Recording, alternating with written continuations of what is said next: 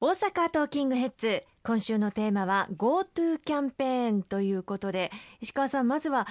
この GoTo キャンペーンのこれまでの流れについて改めてお話しいただけますか？はい。冒頭オープニングでも申し上げましたけれどもこの新型コロナウイルスの感染拡大によって2月以降観光需要が大幅に低迷をして、まあ、外出の自粛要請などにもあのお答えいただいたこともある。また外食を控えるように特にあの接待を伴う食事によって、まあ、感染クラスターが発生してしまったようなところもございますのでこうしたところを控えるという休業要請が出されたこともありまして、まあ、地域の多様な産業に対して特にこの観光業界、甚大な被害をあの受けています。まあ、したがって、こうした業界に対して、日本の国内における人の流れ、また街の賑わいを作り出していくことが極めて重要だと。特にあの観光産業は、地方に行けば行くほど、その地域の経済の柱、主要な産業として担ってますし、裾野も大変広くてですね、まあ、宿泊業界、飲食業界のみならず、その観光地で、例えばお土産物屋さんを売ってらっしゃるところ、あるいはバスやタクシーといった業界で勤めてらっしゃる方々、また、あの宿泊業と一口で言いましても、まあ、その中で働いていらっしゃるクリーニングをされる方、あるいは清掃される方等々ですね、本当に幅広い、その広い方々の雇用が極めて深刻な状況になっているということから、令和2年度の第一次補正予算案で1兆6794億円、これを積ませていただいて、準備をこれまで進めてきたところなんです。緊急事態宣言がまあ公示された段階で観光、飲食、イベントなどへの大きな影響はもうすでに想定されていたということなんですよね。そうですね、まあ、緊急事態宣言が出される前から海外からの観光客、特にまあ2月は中国の春節が予定されておりましたけれども、その前に中国からの観光客がまずあのいらっしゃらなくなり、それから世界中からの来客というのが止まり、また国内の移動もできる限り県境またいでの移動は控えるようにということをそれぞれ都道府県レベルで発信がなされたりしてきましたが、まあ、特に今おっしゃった通り4月の7日緊急事態宣言がなされて以降この業界の経済的な損失打撃というのは計り知れないものがあったというふうに思いますね。うんそしてこの GoTo キャンペーンなんですけれども主に4つの柱で構成されているんですよね。はい。もう多くのあのマスコミ等でも報道されていますが GoTo キャンペーンその中には GoTo トラベル、まあ、旅行にぜひ行きましょうというキャンペーン、うん、また GoTo イート食事を外食をしっかりしていきましょうというキャンペーンそれから GoTo イベントイベントに行きましょうというキャンペーンまた最後に GoTo 商店街商店街も本当にあの疲弊しています。この商店街に行きましょうというキャンペーンこの4つの大きな柱からなってるんですね。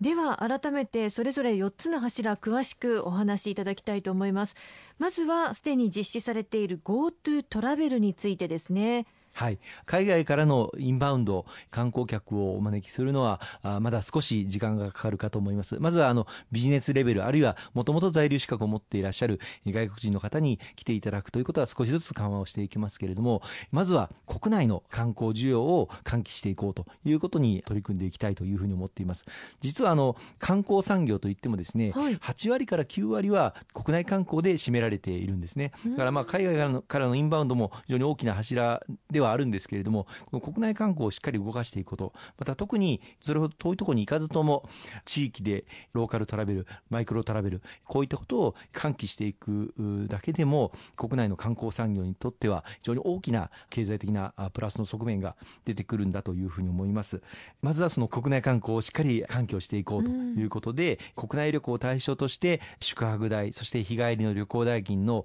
35%を旅行代金から割引をするというもの。これはあの7月の22日から開始がなされています。まあ、それに加えて、行った先で代金の15%分を地域共通クーポンとしてクーポン券をお渡しをしてお買い物をしていただく、あるいは食事をとっていただく、まあ、合わせて国内旅行代金の50%お得になるというのがこの GoTo トラベル事業の概要となります。1人1泊あたり2万円が上限となりますけれども、連泊の制限もありますね。つまり何泊泊まっていただいても、1泊あたり2万円ですが、2泊されれば4万円、あるいは3泊されれば6万円というふうに何泊されても結構ですし、また何回でも使える。例えば毎週のように東京に出張に行かれる方であれば、はい、その東京に出張に行くたびに、この GoTo トラベルの事業を使うことができるということで、大変お得なあの事業だというふうに思っておりますので、ぜひともこの機会に多くの皆様にご活用いただきたいと思いますね。本当にかなりお得ですよね。すでにまあ利用されていらっしゃる方はもちろんのこと、まだ利用したことがないという方は、ぜひご利用してみていただきたいと思いますが、これ、利用したいとなったら、どうすればいいんですか？あのいろんなあの利用方法があります。例えばあの旅行代理店やあの予約サイトで予約するときに利用できる旅行サイトあるいは旅行代理店をご活用いただく。またあのお泊まりになる宿泊施設に直接申し込むことも可能ですので GoTo トラベル事業に登録をされている宿泊施設にお泊まりになる場合には GoTo トラベル事業として35%の値段の割引、あるいは15%の地域共通クーポン券があもらえるということになります。また団体旅行でも申し込むことができますし日帰りの旅行でも対象になる場合がありますのでぜひあの確認をしていただいてご活用いただきたいと思います。ちなみにこの GoTo トラベルなんですけれども来年2021年春まで継続するというふうになっていますが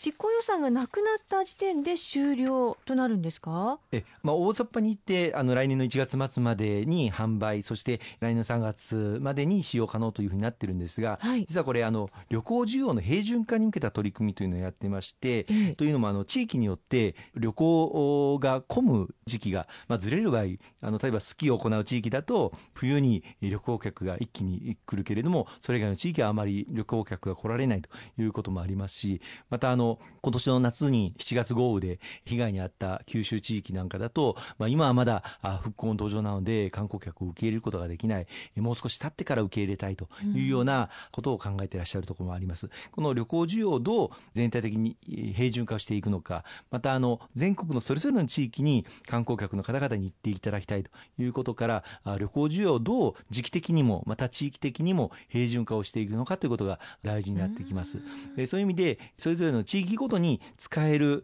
GoTo トラベル事業の予算額というのが割り当てられてましてそれができる限り来年の3月まで継続できるようにという配分をあのさせていただいているんです。でさらに、まあ、もしかしたら例えば今回10月から東京が対象になりましたけれども、東京のやっぱり観光